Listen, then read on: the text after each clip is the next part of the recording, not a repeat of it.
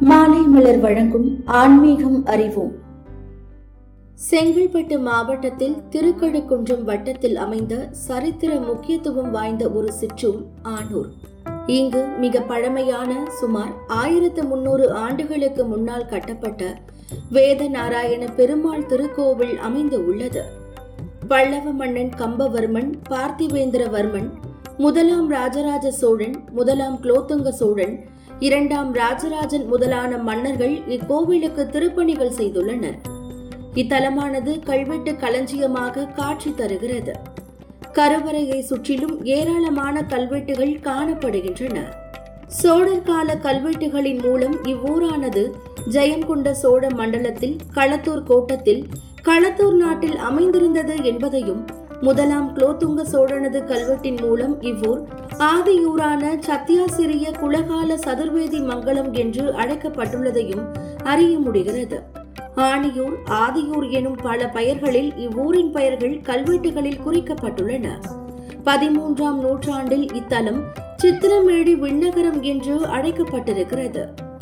மது கைடவர் எனும் இரண்டு அசுரர்கள் பிரம்மாவிடம் இருந்து வேதங்களை பறித்துக் கொண்டு சென்றார்கள். பிரம்மா மகா விஷ்ணுவிடம் முறையிட அவர் இரண்டு அசுரர்களையும் வதம் செய்து வேதங்களை மீட்டெடுத்து மீண்டும் பிரம்மாவிடம் ஒப்படைத்தார். அதுவரையில் பிரம்மா ஒற்றை முகத்துடன் ஆணூரில் யாகம் வளர்த்து கொண்டிருந்ததாகவும் மகா விஷ்ணு இத்தலத்தில் பிரம்மனுக்கு காட்சி கொடுத்து வேதங்களை அவரிடத்தில் ஒப்படைத்து இத்திருத்தலத்தில் வேத நாராயணராக எழுந்தருளியதாகவும் தலவரலாறு கூறுகிறது. இத்திருத்தலம் கிழக்கு திசை நோக்கி அமைந்து உள்ளது கோவிலுக்கு வெளிப்புறத்தில் ஒரு பழமையான விளக்கு தூண் காட்சி தருகிறது. சிதிலமடைந்த மதில் சுவர். ராஜகோபுரம் இன்றி காட்சி தரும் நுழைவு வாசல்.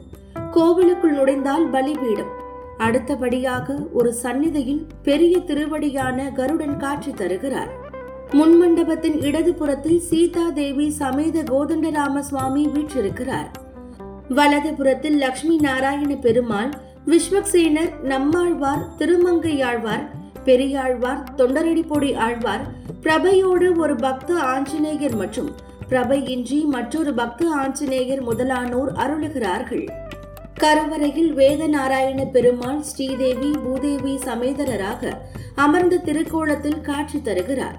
மூவரும் அமர்ந்த திருக்கோலத்தில் எழுந்தருளி இருப்பது சிறப்பு.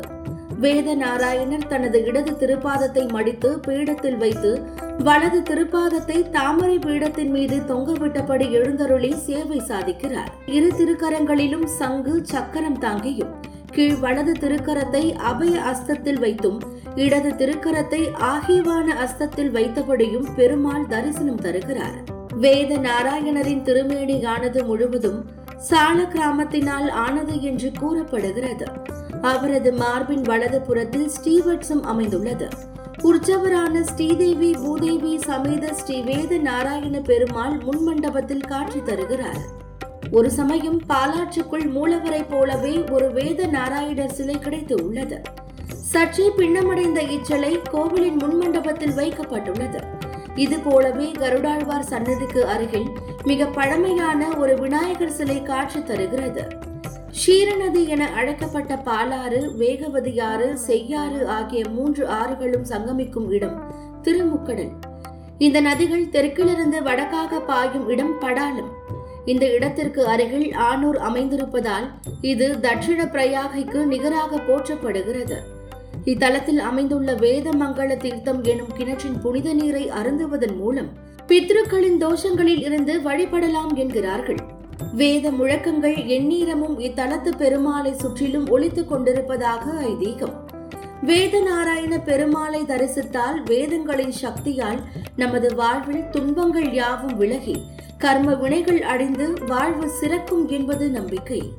ஆனூருக்கு மிக அருகில் இருக்கும் திருக்கழுக்குன்றத்தில் அமைந்துள்ள நான்கு மலைகளும் நான்கு வேதங்களை குறிப்பதாக ஐதீகம். இம்மலைகள் வேதகிரி என்று அழைக்கப்படுகின்றது.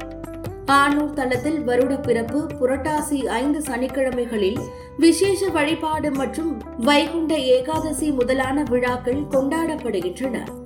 காலை ஒன்பது மணி முதல் பதினொன்று முப்பது மணி வரையும் மாலை நான்கு முப்பது மணி முதல் ஆறு மணி வரையும் பக்தர்கள் தரிசனம் செய்வதற்காக இந்த ஆலயம் திறந்து வைக்கப்பட்டிருக்கும்.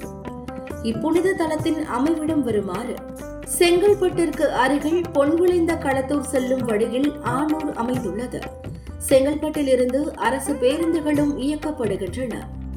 தொடர்ந்து இணைந்திருங்கள். இது மாலை மலர் வழங்கும் ஆன்மீகம் அறிவோம்.